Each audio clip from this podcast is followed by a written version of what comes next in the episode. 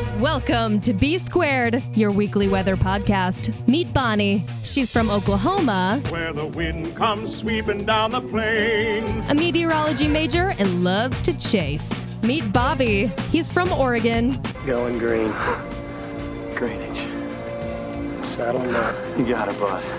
Oregon AMS vice president, and a former TV weather producer. It's B Squared. Let's talk weather. Welcome into B Squared, your weekly weather podcast. I am Bobby in Oregon. And I'm Bonnie in Oklahoma. And Bonnie, it's been a week since we last chatted. Uh, we were going to chat on Sunday. Unfortunately, I got a little bit too tired and I overslept my alarms. And by the time I woke up on Sunday afternoon, I had to scramble to get to work. So, um, my apologies on that end. That was totally my fault. Apparently, I needed the extra rest. Shocking, I But know. you know what, though? That's okay because Sunday really was more of a day of reflection. It so- was, and you know, let's let's talk about that. So, you know, you and I are both big basketball fans. That's obvious. If you listen to the show at any point, you know that. You know, I'm a I'm a Detroit Pistons guy. Uh, growing up, they they were my team as my family was from the Midwest. But you know, living in Portland, Oregon, the Blazers have been my team, and you know, I've been an employee of the Blazers. I'm still a backup producer for them, and so you know, when I woke up a little bit later in the afternoon, several hours after the announcement had come out that uh, Kobe Bryant had been killed in a helicopter crash, um, that really hit way too close for home for me. And, Yes. you know, not just because I'm a fan of the NBA, but as somebody that's been in that locker room that has talked to Kobe Bryant on numerous times. You know, you never want to see somebody pass away that tragically in that, you know, type of event. But Bonnie, he was 41 years old, gone way before he was supposed to be. And, you know, I think that hit way close to home. And then once you started to find out that his daughter was with him, other members of his team were with him. Um, I have another connection to the to the helicopter crash. Um, I'm went to the University of Oregon. JJ Altobelli was a player on our baseball team for Wow. the Ducks. He managed a team here in Portland with the Wood Bat League, and you know his father, his mother, and his sister were killed. And so it just you know finding that information out Sunday as I'm walking into work, you know, made for an extremely somber day. A lot of my coworkers are big basketball fans and they were extremely quiet, not, you know, completely out of the ordinary for them. And so, you know, it just, you're right. It was a day of reflection, but it was a day of, you know, I need to call my mom.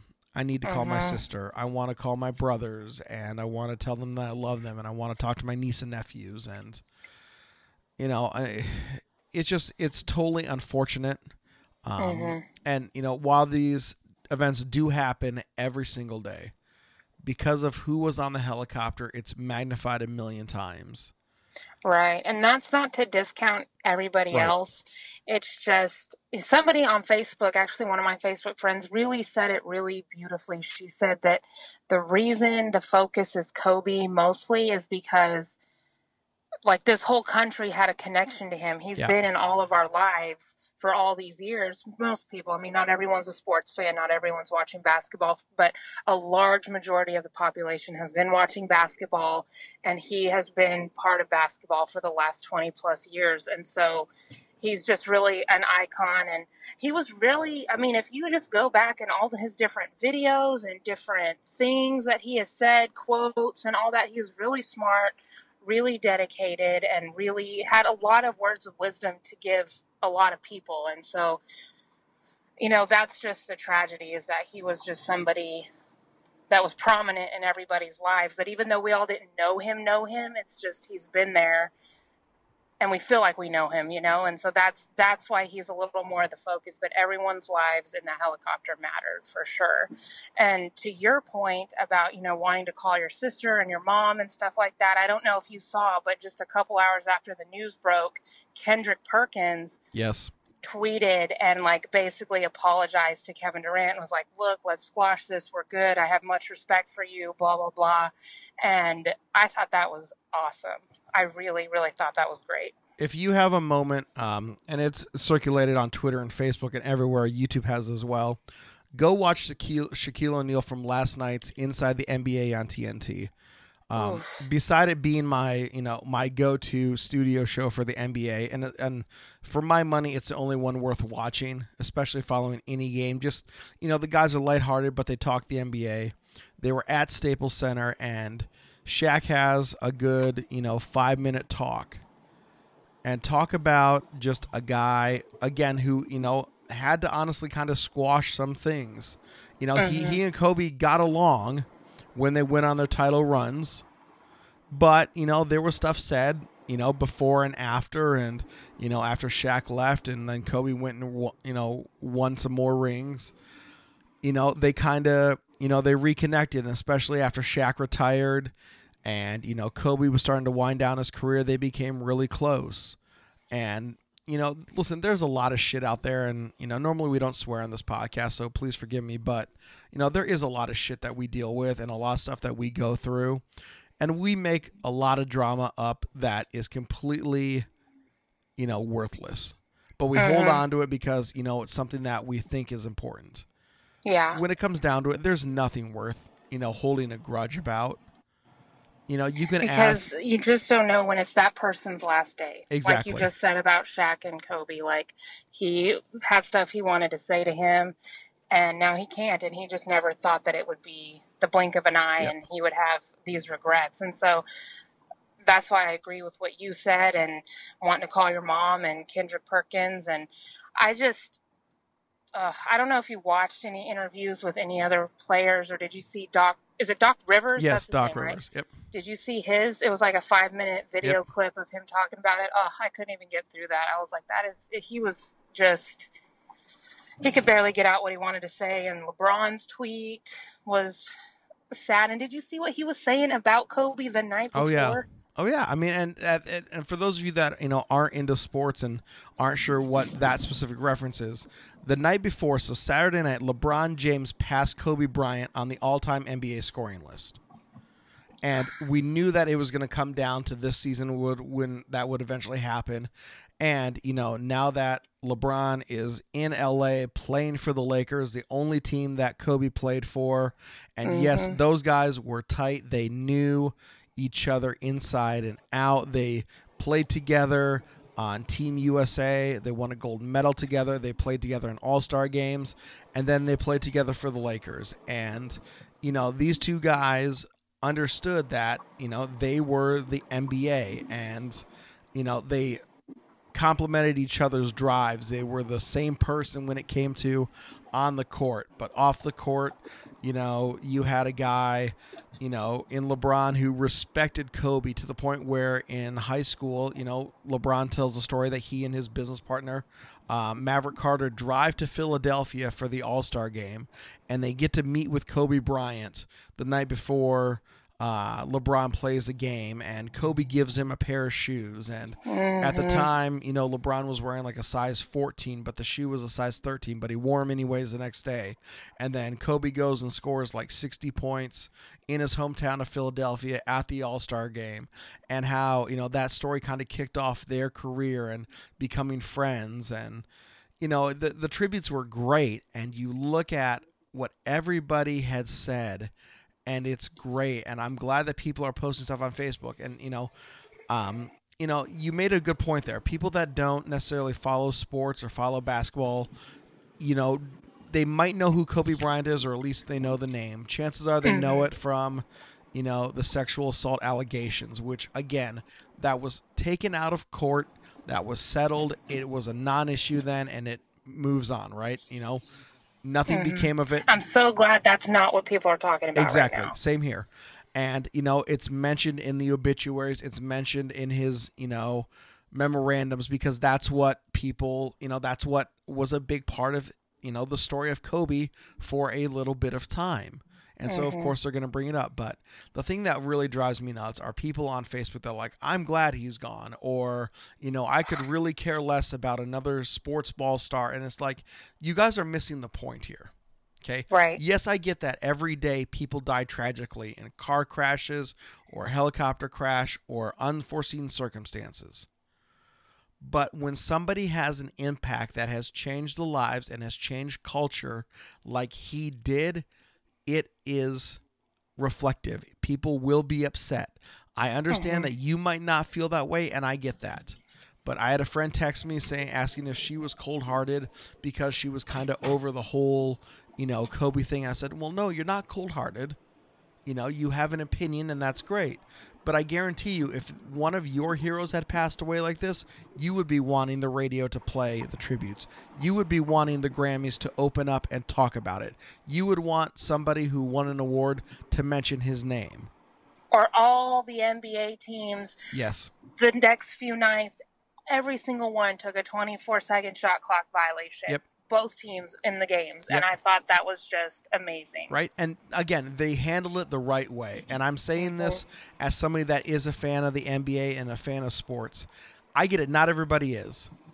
But if you have to take to social media to crap on somebody because they're upset about somebody's passing, you need to do some serious self reflecting. Right.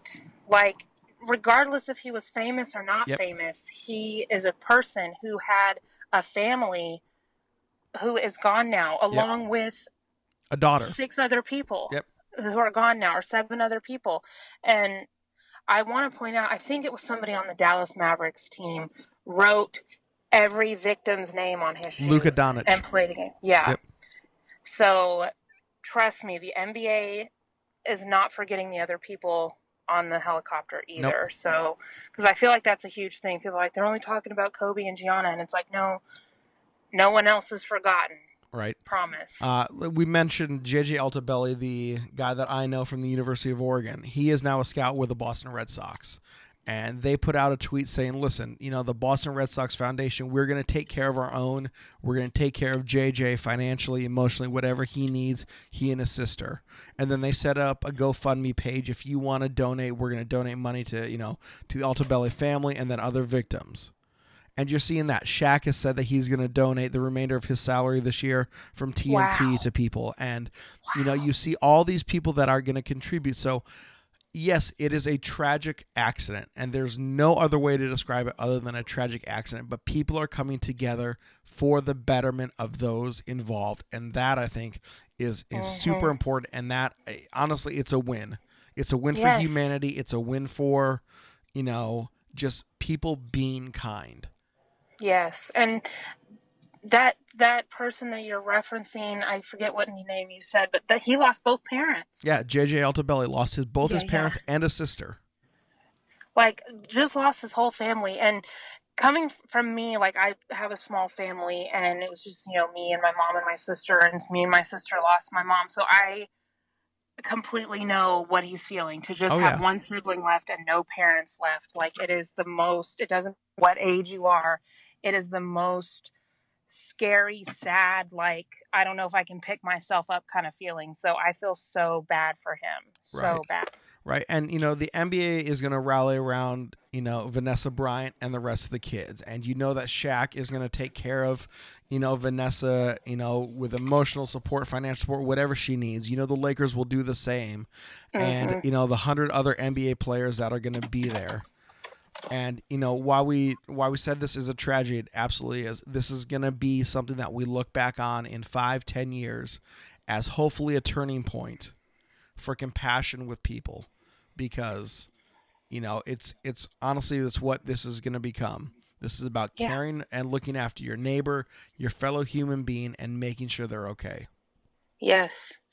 And like we said, just because he's a celebrity, he impacted society and culture just like any other significant losses. Sure. Robin Williams, Michael Jackson, like, you know, all these people Prince, just influenced, yeah, yeah, influenced us in ways we don't really realize at the time until they've passed. And then we're Right. like, wow, they were a big part of just us, just our regular culture and you know, they were significant. So for people to just be like, I'm over the Kobe thing, it's just it's insensitive and it's ignorant and if you feel that way, fine, but just keep it to yourself. Yep, exactly. I mean, and you know, the the closest thing that I want to compare this to is maybe the death of a United States president, right? It's Mhm. multiple days of mourning. It's multiple days of celebration. It's multiple days of nonstop social media coverage, TV coverage, radio coverage, print coverage. Mm-hmm. And that's what this has become. And I, again, I'm not saying that Kobe was anything near a president, but because he was everything to the city of Los Angeles, he was, you know, a lot to the NBA. And because he was, you know, not only a five time NBA champion, he was an Oscar winning, you know, producer and creator. Mm-hmm. The guy, you know, wasn't just, you know, between the lines on the court. Like you said, he was a member of a culture in which, you know, people looked at him for, you know, inspiration and what was he going to do next. Um, you know, we heard the tributes uh, from everybody saying, you know, that, you know, Kobe Bryant had opened up a production house to do movies and other types of content creation. And people were blown away by the fact that they'd go into a meeting and Kobe Bryant would be there. And, you know, people are like, but that's just how he was. He wanted to be involved in every aspect of what he was going to do outside of basketball. He was coaching his daughter's team. And, you know, it's just, you sit there and you look at it, it's like, okay, the, the guy left basketball because his body couldn't handle it, but that didn't mean that his mind was gone. He was still Right. able to do whatever he wanted. And, you know, from all reports was that he was going to be that way. He was going to be inducted in the NBA Hall of Fame this summer. And, you know, listening to those guys talk about not being able to be, you know, with him for the induction, it, that's really what, what got to me Yeah. you know, just saying, you know, we were going to be there with him and we were going to joke and kid around and, you know, say that your likeness will now, you know, be forever enshrined on a statue at the Naismith, you know, Basketball Hall of Fame. Well, you know, that's still going to happen. It's just now going to be done, you know, post mortem. And you're just like, man, this isn't what, you know, this was, this is not how the story is supposed to end. Right. And and that's how I felt. Like I saw one thing on Twitter about it, only one, and I was like, this cannot be right. Right. And I, I got off Twitter and then 30 minutes later went back and then I saw multiple and I was like, Hol- holy crap. Like, is this like I just it took me a minute to really believe that it was real because that happens. People are like, oh, so and so's passed away and they Oh, haven't yeah. really. And I just it still feels unreal because it's just you know when you see someone every day and someone is such a prominent figure Right. you just don't think that they're they're gonna pass away ever. I mean, I felt that way about like Robin Williams and stuff. I'm like, that's it's just so weird. It just feels like these have been staples since you were young that you Right. just think they're always gonna be there. And so it's just so it's just so weird. And my heart goes out to his family and the families of the other people on the helicopter and and just to everybody. It's a tough loss for everybody. It is. Um, and you know, we are a weather podcast. You know, we do talk sports quite frequently on this show, but that's just because that's Right. you know, that's just because that's what you and we know we're sports fans, right? We pay it. We Yeah. we like sports. Um, but you know, there is a weather aspect to this crash, and Mhm. you know, the NTSB is actively investigating it. Uh, they're on the scene in California, and you know, the initial reports were that they departed from John Wayne County Airport, um, Orange, sorry, John Wayne Orange County Airport, uh, and then in a helicopter, privately owned, and had to circle for a couple minutes until they got clearance to continue. And you know, the ba- the LA Basin that day and the days preceding it had been in an unusually weird weather pattern where they had Uh-huh. dense fog for most of the day. Um, it's not uncommon to get fog in LA, San Diego, that area close to the coast. Obviously, you know, we know what causes fog. You know, different, you know, conditions change and you can get fog to come in quite frequently. And it happens there. But most of the Inland Empire was in, in fog. And so they were saying that these were abnormal conditions for Southern California. The helicopter took off and flew anyways. There was an experienced pilot, which you go back and you can talk to, you know, read the articles about aviation experts saying for an experienced pilot, this should have been nothing new. However, there were certain conditions that might have made him think twice. You know, Yeah. the LAPD had grounded their air fleet uh, just to just to you know too much uncertainty. The conditions weren't right for them to fly, so they didn't.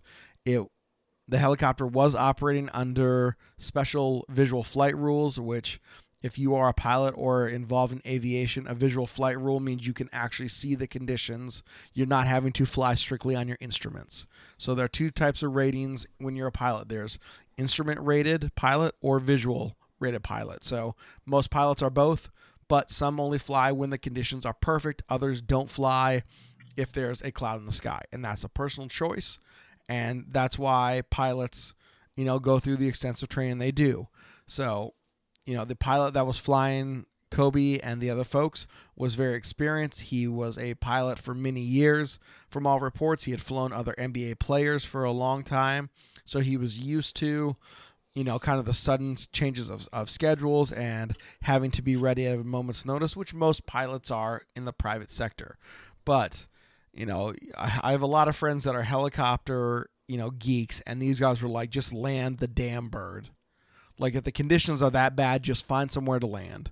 Um, Yeah. A buddy of mine that I know through my days at iHeartRadio lives back on the East Coast, huge helicopter buff, and shared this post with a hel- from a helicopter group saying, in adverse conditions, these are all the places helicopters have been forced to land because the pilot just didn't feel safe. And there's a picture of a helicopter in a McDonald's parking lot. There's a picture of a helicopter on a random football field. There's a picture of a helicopter next to a freeway, like at a way station. And you know, the pilots just said, listen, we didn't feel comfortable enough continuing flying until the conditions got better, so we just landed the bird.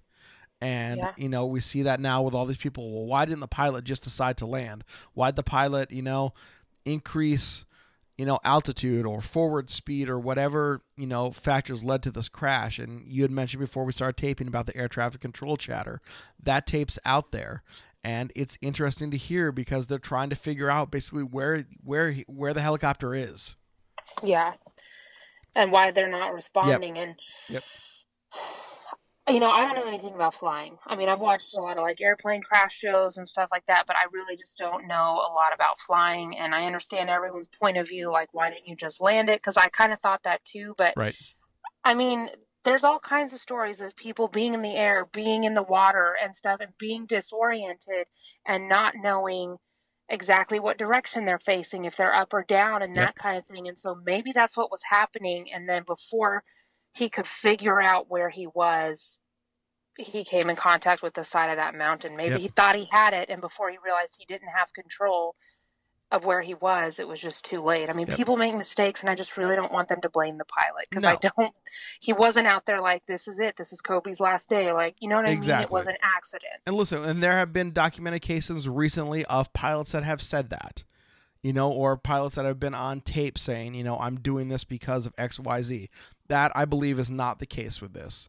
And, mm-hmm. you know, aviation experts, weather experts will tell you the number one cause leading cause of crashes in aviation is weather.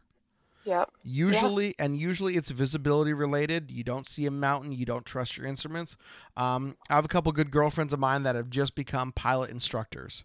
So they learn how to fly, you know, they get their certifications, and now they can go on and they can instruct and become teachers. And they've told stories of, you know, their instructors have told them that, you know, it is very common for a young pilot flying through a cloud for the first time or flying through a series of weather events, you know, where it is cloudy and there is no visibility outside the airplane.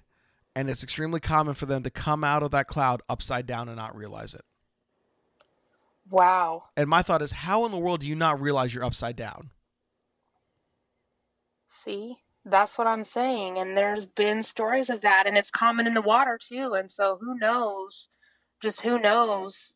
He maybe he thought he was going north, Right. but he was really faced south, you know? Right. So, I mean, if you can come out upside down and not realize it, then you could definitely be flying south and not north and not realize Sure. that. And again, if you're flying under, you know, special, you know, visible flight rules and it turns into an IFR or instrument flight rated situation and you're trying to compute what what's going on, say you have visibility and all of a sudden you don't, you can become very disoriented very quickly. Yeah. So, And and we don't realize how easy that is because when you're on the ground, you have points of reference, the Yep. sky, Walmart, the gas station, like certain tall building that you always see to the north. You know what I mean? Like Oh, we yeah. have those points of reference. When you're in the sky and in the clouds, you have no landmarks. Right. You have no street sign. It's just sky all around you. So it's just not the same. And I think a lot of people who aren't experienced with flying, which most of us aren't, most of us are not pilots, we just don't think about that. That we there's not points of reference up Right, in the air in right. clouds. Well, and they say the same thing. Like if you're in a blizzard, or say like you're out skiing and you're caught up in an avalanche, or you fall into a tree well. Yeah. It's so disorienting to figure out where you are, where you're trying to maybe you think you're digging up, but you're digging down or sideways, and you have that no visual reference. You know, and there are some things that you know that okay, like if you're upside down, you know that you know the blood's gonna rush to your head, and something feels kind of weird, right? You feel your body weight on top of you, so you try to you know get out of that till it's more of a normal, more normal feel but you just don't have that. And they say the same thing like if you're a surfer and you wipe out and you're being tossed by a wave, you don't know which way is up or down or left or right. yes, and people drown because they're swimming down, thinking they're swimming up, and they never Yep. make it to the surface. And by the time they realize they're swimming down, they don't have enough time to swim back up. And Yep. yeah, so I mean, people need to be a little more lenient and not. I Yeah. haven't. I'll be honest. I haven't seen anything about anybody saying anything about the pilot, but I'm sure it's out Correct. there. And I think people need to just chill because if you haven't flown a helicopter through fog in the mountains, then you don't really have anything to comment about because you have Yep. no idea what happened. Exactly. And like we said, the NTSB is going to do the investigation. Um, we'll probably get an early look into what they're thinking here actually in the next couple days. And then the full report will come out. You know, probably it'll take them a few months to go through everything. But, you know, Mhm. we'll know in the very short term what the initial thought is. But, um, you know, like we said, Sunday was just a terrible day for the sports world, for, you know, most people involved in any type of entertainment or you know just anything that you know is connected with you know Los Angeles or basketball or culture and it's just you know, it's one of those ones that just hits you and you're just like man. You know I wanted to go through my audio um my audio archive and see if I could find any of the times I talked to Kobe. Please do, And and, you- please post that. yeah, and so I've you know I'm slowly digging through all my thumb drives, but you know I know you know in the back of my mind I have you know audio of him talking about how great Brandon Roy, um, the former Blazer point guard, was going to be, and I have him on tape about talking about how he believes that Damian Lillard is going to be the next you know great point guard, not just of the Blazers, but you know from an NBA aspect, and so you know those things too. Kobe, I will say this, is one of the three people in sports that have nef- has responded to one of my questions with next question, which is kind of like the ultimate like backhanded slap. But the question I was asked deserved that, and that's okay. And so, you know, I just kind of chuckled with that. But, you know, I want to see if I have that audio line around somewhere. I'm sure one of my former Mhm. bosses do just because, you know, they keep all that stuff. But, you know, you just, you look back on it, you're like, you know, this one, this one hurts. Yeah. Big time. Big time. And a big part of it is because his daughter was there with him Yep. and so it's it it hurts. I agree. It does. It does, but you know, like I said, we'll get an, an early look into what the investigation's saying here pretty quick, probably in the next five to ten days. Uh, the NTSB likes to usually uh, release kind of that early preliminary look um, about a week or ten days out of the accident. So we're coming up on that window here pretty quick. But uh, Sunday was tough. Mhm. And- oh, I, I want to also add that the investigation was delayed slightly because of where it was. They had to like bulldoze some stuff away so Yep. they could actually get to it. So that just tells you where they were. They weren't just Exactly. And, over flat land. Right, and they had to bring in actual other helicopters to help, you know, rescuers, you know, rappel down to the scene. So, ah, They you know- did say everybody was recovered out Yes. of there, though. Yes, they have finally. The coroner said that they finally did recover uh, everybody. So, you know, now the investigation will move forward, and we will find out. Uh, it is believed that the helicopter does have both black boxes, and those believed were recovered from the scene. So, at least we'll get you know audio tapes and flight data from that, and we'll be able to help kind of paint that picture. But hmm man, Sunday, like we said, was sad. Very. So, um, turning from that to you know what this podcast is about, which is weather. Um, models have been kind of all over the place. We're now getting ready, Bonnie, to enter our third official month of meteorological winter, and we've had some great winter storms. We've had some severe storms. But man, we're playing this roller coaster trough ridge pattern, and it looks like it's about to get a lot warmer in the plains. Mhm. And hey, look, it's going to be cold for us in the Pacific Northwest. and we'll But get that's okay. Your cold will filter into us. Yes. That's how it goes. yes. So and we we will get into the into the gun shyness of all the you know amateur meteorologists, weather geeks, model riders in a minute, because you know. Actually, let's just jump into it right now because I, I think this is hilarious. So for the last five six days, uh, it's been hinted that there's a pattern change coming. And so this morning, finally, the GFS, God, we love the GFS, jumps on board and slams all this cold air into us lows again in the lower 30s, upper 20s, highs in the mid 30s, maybe creeping toward freezing. And we're all just like, oh my gosh, it's, you know, winter storm, you know, apocalypse, whatever, cold air, Arctic blast, part two of the year. And nobody's talking about it. Because it always comes down to a few degrees, and Yep. that's the most annoying part about the winter and winter storms, and that's what happened here. We got all that snow in northwest Oklahoma, and we didn't get it here in the city because we were four, five, six degrees above freezing. And Urban heat island effect. I'm calling it right now. uh, I don't know. I just I don't even know what it was, but it was so annoying because Northwest Oklahoma got like I don't know four, five, six, seven thousand inches, and we got a couple inches of rain. It rained all day, Right. and we did get a little flurry late last night, but I mean, nothing here, Right. nothing. the pattern change that we had talked about a couple weeks ago, but you know, and we had talked about for such a long time on the show, where you know I was looking at maybe the you know GFS saying 20 inches, the Euro saying 15, you know, and this Arctic blast was going to come down over the Northwest and basically you know Eastern Washington, Eastern Oregon. And Central Oregon were going to be under the bullseye of the coldest air, which was going to flow through the gorge and you know drop a bunch of snow in Portland. And everybody was gung ho on this. It's going to happen. It's going to happen. The latest pattern change is now again cold air is going to come into the northwest. It's not centered over, you know, Oregon or Washington. It's over Idaho, you know, parts of the Rocky Mountains, but enough cold air would, you know, filter through. And if this were, you know, how we handled things last time, we'd be all gung ho. But Bonnie, there's two people talking about it. One guy's like, "How long are you going to wait until you do a Facebook Live video?" And I looked at him. I'm like, "I want it within 48 hours." Yeah, I'm not going to jump on it four days. I'm not going to jump on it five days. It's now in that six day window, which I will say was much better than the previous runs had it.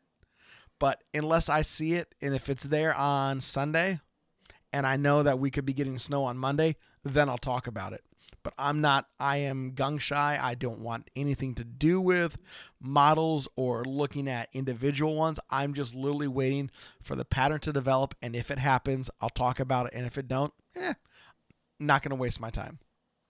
Yeah, and I think that that's smart because a lot of people want to be first to report things. We've we saw that with you know, to go back to Kobe Bryant, a lot of people wanted to be first with our storm that we had here yesterday.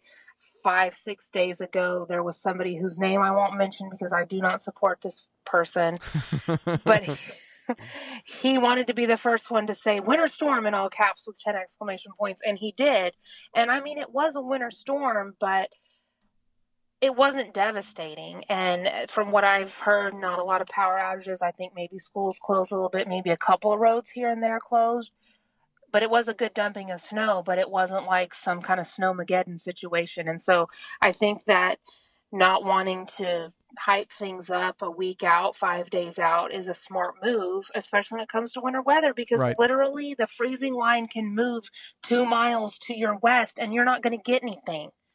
You know, and so that's it's eh, good. I'm I support your decision so to hold off. you know, we finally went through this whole transition where we were waiting for snow, waiting for snow, waiting for snow, and it never happened. And finally, you know, they were like, well, hey, you know, chances are tonight that we could see a dusting. So I was like, all right, you know what? I'm coming home from work. I'm going to stay up late. And if it snows, I'm putting it on Facebook. And I'm sitting at home. I got RadarScope open. I have my home as, you know, the center point. I know what everything's around me. Bonnie, two blocks away, they get two and a half inches of snow. I got a flurry and no accumulation. wow. And So- see, and that's the difference. And it literally, like we just said, it's Yep. temperature. That's Yep. it. Yep, temperature, heavy shower, and all about location when it comes to this. And so I Mhm. was talking with a friend of mine who sent me a note on Facebook today. He's like, "So when do you jump on board? You know, should I wait because I'm gun shy on this too?" And I was like, "Dude," and so I told him, "I'm like, I'm gonna wait within 48 hours." And I was like, Mhm. "If you look at the maps and you look at the patterns, you look at the heights." The previous one, like we said, everything, the coldest air was going to be centered right over us, and we got nothing, and it eroded out quickly. This, we're right on that borderline of, yeah, we're in the cold, shaded blue area, but just off the coast, it's nice and orange and red. I'm like, yeah, I, it's borderline. Mm-hmm. You know, I'd be much more apt to believe it when the previous run said it was centered right over us. Okay, great. We'll have reinforcing shots of cold air constantly. This is like, eh, it's marginal at best. Yeah. This is things can wobble back and forth. Oh, This yeah, is and they do. teetering on that line, and that's that's just not very certain. You know, like you said, being smack dab in the middle would be more reassuring. Yeah, and even then, it's just you just sit there and you just smash your head against a wall. Just you know, every six hours. Here's the GFS. Here's the NAM. Here's the Euro. Just you know, People just need to understand that winter weather is super picky and temperamental, and it Yep. all has to do with, I mean, moisture, obviously, but temperature, and not just temperature, but temperature at all the different levels of Yep. the atmosphere determines your winter precip. And it's impossible to predict and calculate what every layer, every square inch of the atmosphere is going to be top to bottom across a whole state or a whole city or whatever. Yep. And I wish people could get it. again, it goes back to information that's put into a model, Mhm. information through observations. Again, most people don't realize, okay, temperature that is recorded and reported is taken six feet off the ground, hmm in theory, in a shady spot above a patch of grass, right? Grass Mhm. retains no heat, okay? 90% of our of our reporting stations are at airports on concrete. Don't get me started on that. We'll divulge into that another time. but we very it's very rare to have a vertical profile complete of the atmosphere outside of a balloon, right? Yeah. We know that you send up a weather balloon, it records pressure, dew point temperature, air temperature, humidity, everything, everything you want to know, wind strength, direction of wind, blah blah blah. Okay? But only for the column that it goes through. Exactly. And that's not every square inch that a balloon is let go off the surface of the Correct. earth. correct. So, So whatever the balloon calculates in its little column that it goes up two feet over could be the complete opposite dry, warm, blah, blah, blah. Yep. And that's going to jack up your winter forecast. So for the models to actually get winter weather pretty spot on means that, that we've got really smart people creating these models and that the models are pretty sophisticated. So when it doesn't pan out exactly how the model says it will, people need to chill. right. It's true. It is totally true. Uh, but man, so again, we wait. Cold air will come into us this weekend. You guys will have it midweek, hopefully. Yep. And hopefully you guys get into some weather, but man, uh just sit there and look. This winter will go down in my mind as again, a couple good storms, a couple good severe, you know, storms, but man, there's just there hasn't been that one thing yet that I've seen that, you know, will define this winter. And I hope and I, agree. and I hope that's coming. I mean, there's still some time, I suppose. I will say that January is our driest month, and every week we have had a pretty significant system come through that has dropped an inch or two of rain. So that's really awesome. And Right. if those systems, if it had been colder, and more importantly, if it had been cold in between also to keep the ground cold, then those storms would not have been rain. Those storms would have been snow, sleet, possibly ice. So the moisture was there, the storm systems were there, but the temperature was not. So that was our issue. right, right now It's like playing. season. It's like playing the lottery. You got to match all Mhm. five to win the prize, and you match three of five or four or five. Right. It looks real promising, and then you scratch off that last one, and nothing. Boom. Yep. Exactly. Man, it's just, it's an imperfect science, right? You know, Yeah. it- that that's really what the tagline should be: meteorology and imperfect science. Exactly. And I wish people were more understanding of that, but whatever. Right. Uh, last week we talked about AMS 100 back in Boston. Um, yeah. Not a whole lot happened weather-wise, which you know is, is really sad. But did you happen to see the new AMS logo? No, I haven't seen it yet. Ooh, you need to go to ametsoc.org, a m e t s o c.org, and take a look at the new logo. Um, the the AMS seal will still you know remain as the official symbol of the AMS, but their new logo is really sweet. It's uh, says AMS, and then there's a globe with Rossby waves that represents uh, air, water, and climate. Or so, Huh. so air, water, and earth, the three impacts of climate. I just did a presentation on this to my AMS body last week. Um, but it's really cool, and I love the design. It's you know, it's kind of embodies what the AMS is is kind of going for right now, where they want to not just be you know everything that's weather related, but what you know, air, water, climate, the whole the whole shebang, if you will. And so it's really cool to talk about that. And you know, like I said, they have Rossby waves is what you know the little waves indicate on the globe. But like I said, we had an AMS meeting this last week, and we did a presentation from one of the guys, a chapter member. He is a fighter fire meteorologist with the National or the Northwest Interagency Coordination Center, known as NWCC. So he helps plan out uh, asset movement, you know, trucks, planes, personnel to deal with fire stuff. And so he was going over the new rating for the National Fire Warning Rating System which apparently will now be one uniform rating system where in the past it was like everybody and their brother had their own definition of you know something to look at in terms of fire weather. So you in oklahoma would look at one aspect why us in the northwest would have a completely different one and there was no like common point. So now that we've advanced to 2020 and i'm saying this tongue-in-cheek now that, that we have one uniform system it will help everybody in terms of being able to fight fire so uh, he talked about Rossby waves, and he goes, "It's funny that you mentioned that in the logo because he goes every six to ten days, there's usually a pulse of energy across the atmosphere." And I'm like, huh, "I'm a weather geek. I didn't realize that." Yeah, Just sit there, I was like, either. "Yeah, it makes total sense." Wow. Yeah, and I was like, "Huh, okay." I know. I you know, listen. I read a lot of weather books. I've taken a lot of weather classes. That was never ever in my mind brought up that hey, you know, I know obviously that we have energy rides, you know, Jetstream, and that's where a majority of our, you know, weather comes from, but it makes total sense. Every Yeah. six to 10 days, we get little pulses of energy. Either it's in a form of an actual low, or you get a heat low that forms, or you get a high pressure ridge that comes in, but nothing usually stays the same outside of those six to 10 days. So I was like, huh. Well, I mean, if you think about it, a lot of the outlooks and things Yeah. as far as temperature go out six to 10 days. And so maybe that's part of the reason is because that's how often conditions are changing across Right. the atmosphere. So I was like, huh, that makes total sense. So I was just like, sweet, learn something new. Besides the fact that I now know that how long it takes to dry out a log that has died in the forest. So, which was actually really fascinating. I'm not gonna lie. It was pretty cool. It was pretty cool. So uh, it takes about a thousand hours uh, to dry out a log, but even then, you know, grasses take an hour, small twigs take ten hours, big logs take a thousand hours. Uh, some other smaller things can take about a hundred hours, but that's how they kind of determine uh, where they move assets around based on the conditions. And do you know that most forest fires and most wildfires actually start at the end of an uptick in a drying pattern? So, as we mentioned with Rossby waves and pulses of energy, forest fires usually get going when there's a catalyst to help f- expand them.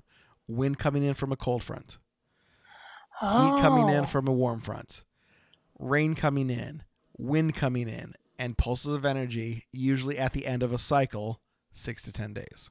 So, like at the end of a, like when a pattern is about to change, Yep. is when it's more favorable. When it's more likely that fire. that something big will happen. Yeah.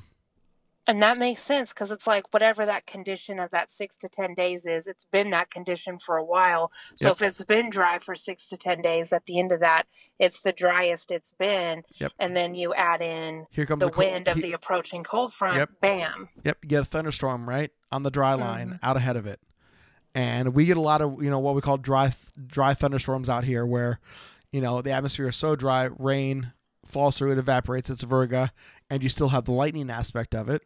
hmm Boom, pops off a tree, wind blows, spreads the fire. Boom, you're off and running. So, you know, just again, little things like that. And if you want, you can actually go on our Oregon fa- Oregon AMS Facebook page and watch his entire presentation. Yes, it's a lot of data. It's very data intense, but there's a lot of good little points in there, like you know, you're most likely to get a big wildland event or forest fire based on a pattern change. So, Well, and you can see that with Australia. It's a pretty extreme case where they had Yep. this serious, awful fire followed by some of the worst severe storms ever. I don't know if you saw the video of all that hail, yeah, but you know, it wasn't just like, oh, here comes some rain showers. It was like, no, here comes some serious, severe weather. So it was a pretty serious pattern swing. So right. there you go. Checks out. And they even made he even made the point just because you have a cold front coming through that drops a little bit of rain doesn't necessarily mean that you're going to completely take out the fire danger. Even if you've had a log that has dried for that thousand hours, it takes a long time for it to resaturate and have moisture that's going to necessarily present, you know, prevent it from burning, either super hot or exploding or doing whatever it does. So, you know, it was very fascinating to watch this. So, um, Yeah. yeah, there you go. AMS new logo ties right into, you know, Rossby Waves, which ties right back into everything that we look at at, we- at weather. So, props to the AMS for the cool new logo. Again, go to ametsoc.org to see that. But uh, man, totally stoked for it. Uh, they also have all the videos or a lot of the videos from the big speakers at AMS 100. Go back and look at those. Some really cool stuff was discussed there. Um, I'm excited to see what comes out of, you know, some of the different little subcommittees and committees on stuff because uh, it's an exciting time to be involved in weather. You know, either air, climate, you know, day to day weather forecasting, anything that's involved in weather. It's a really exciting time and. You know, I think 2020 is going to be one of those years where we get to see a lot of that exciting stuff kind of come to the forefront. Yeah, I agree. And our goal, my goal for sure, is to be at AMS 101 next year. Yep, we got to go. And yes, because I mean, we like talking about weather, just the two of us. So imagine getting like, you know, 200 weather geeks in one place. It'll just be magic. Yeah, um, and then we can multiply that number by 10 because there's usually between 2,500 and 3,000 people that show up. Okay, that's what I meant. Yeah. um, but one other one thing that I do want to mention, uh, one conference is apparently coming to an end, and that's ChaserCon is going to be ending this year. This is the last ChaserCon they're hosting in Denver. Um, I don't know if they're going to continue it outside of that, but uh, follow them on Facebook to see the videos because they'll have some really awesome stuff. Um, it is the last year, like we said. I'm not really sure why they're ending it or retiring it, but it's not my call. But uh, just search ChaserCon on Facebook. They have some great videos. They have some great speakers. Um, they've had some great speakers over the past. Names that we would all know, like Josh Wurman from you know OU, which you know, um, Mhm. and other people that are into it. I think uh, Dr. Greg Forbes was going to present this year as the keynote speaker. Uh, and a bunch of other just really well-known meteorologists. So that's happening uh, this week. Going on right now is the Breckenridge Weather Festival. So if you're watching TV and a lot of your chief meteorologists are gone, they're usually partying up in Breckenridge right now. So they talk weather during the morning, then they go out and ski all night. So pretty epic. Um, a lot of my friends are there, so I'm extremely jealous. But Breckenridge is happening right now, so it's a like I said, it's a good time to be part of the weather community. Got lots of stuff going on. Sounds exciting. I wish I was more a part of it. I'm going to make that. You will. We both will. cool. We both will. Yes. All right. What do you guys have coming up forecast wise for Oklahoma City? Um, not a lot. Um, it's been cold today, cloudy, cloudy tomorrow, um, partly cloudy on Friday, still pretty cold. And then we get warm again over the weekend, up into the 60s, near 70. And then, you know, like you said, we're going to get some, some pretty cold, possibly Arctic air, but a for sure cold air at the of next week. So that's where we're at right now. No precip chances, really. One thing I did want to mention while it was raining slash snowing, Monday night into Tuesday, I did remember waking up in the middle of the night Monday to some thunder. So, oh, I'm jealous. Yeah, so that would mean, I mean, it was raining here, but that would mean there was a little instability across the state. So I'm sure there was thunder snow up where it was snowing. So, Jim Cantore, you missed it. Uh, Jim's in Breckenridge, by the way. He was taking photos of uh, Rob Marciano skiing. By the way, I gave you a shout out, and I retweeted this on my personal account at Bobby Corser.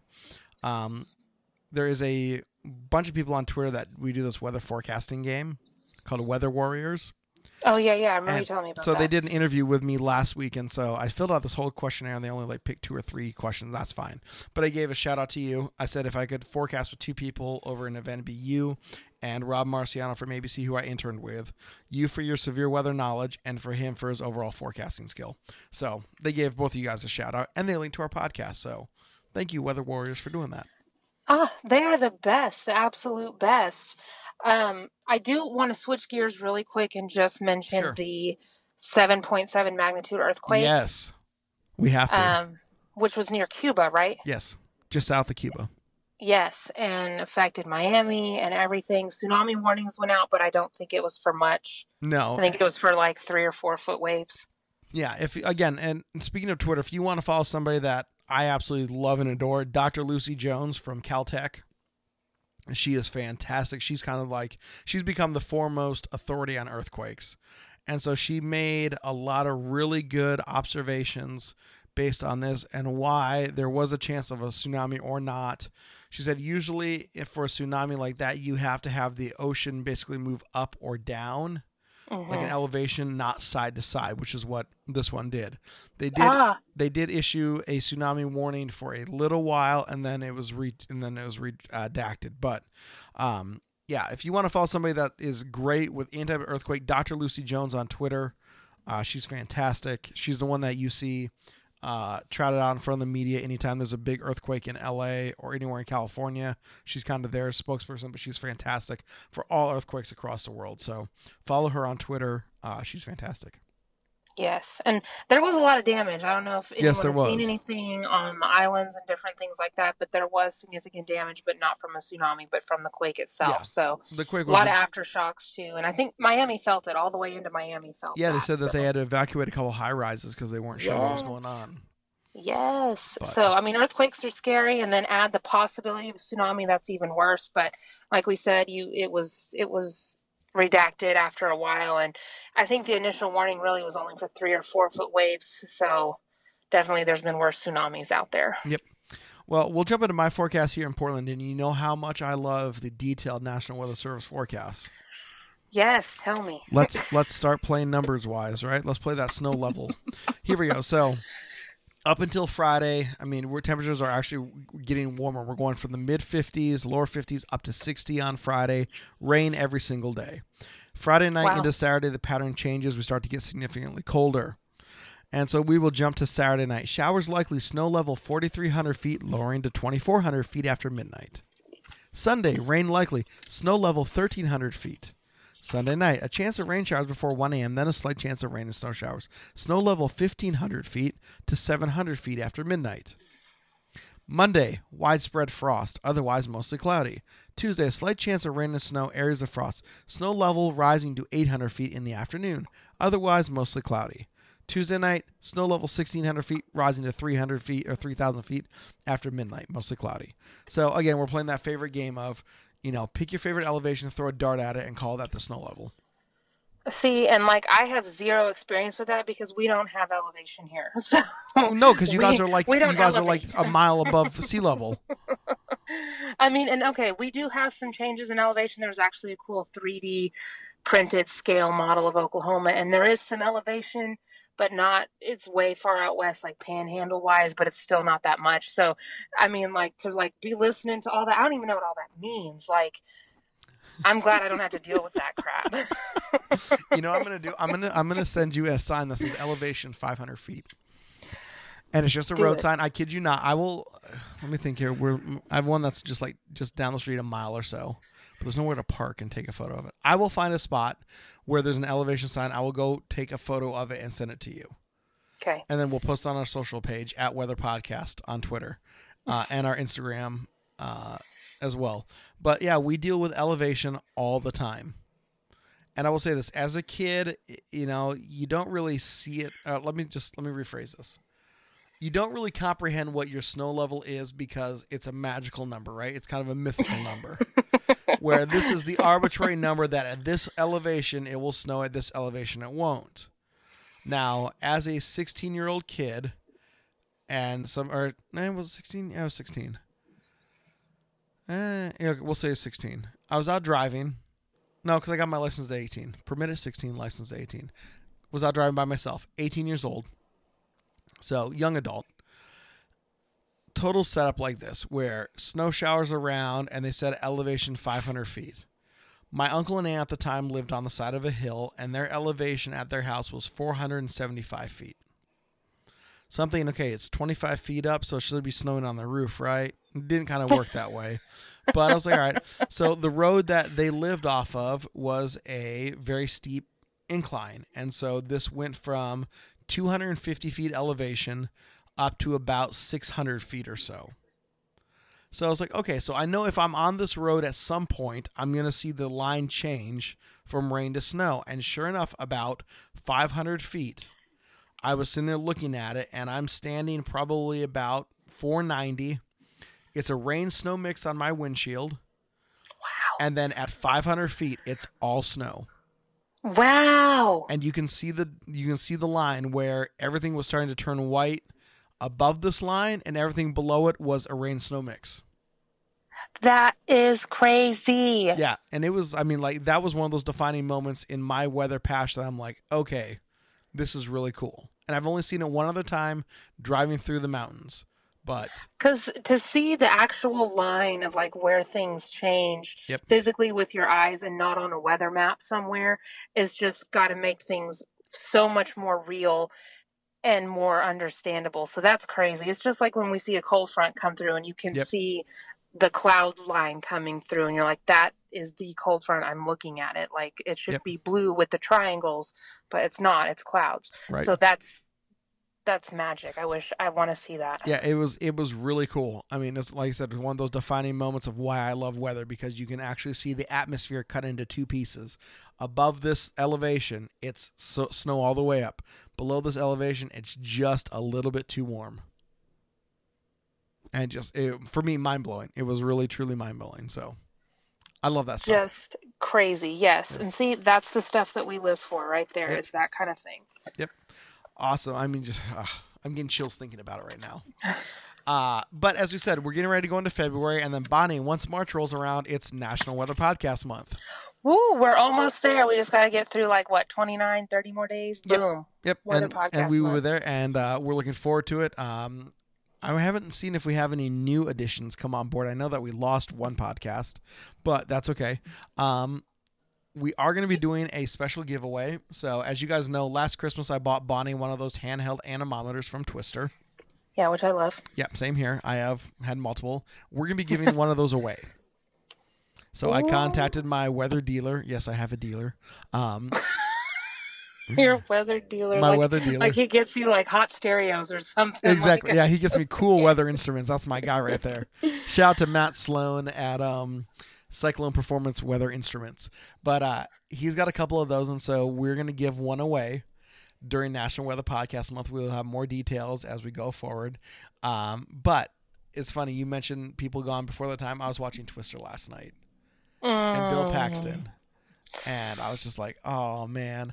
But by the way, I and watched the other one what's the other one's name uh, Philip Seymour Hoffman, who played yes Dusty. yes Yep. yes Another great actor. So those two gone before their time, but I was sitting there watching that movie and I was just like, you know what? I have one of those handheld anemometers. Bonnie has one. We got to give one away. So we're gonna give one away.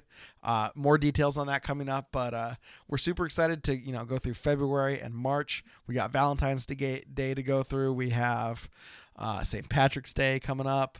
We have my birthday coming up. So uh, we got a lot of fun here coming up in the next uh, 35, 40 days.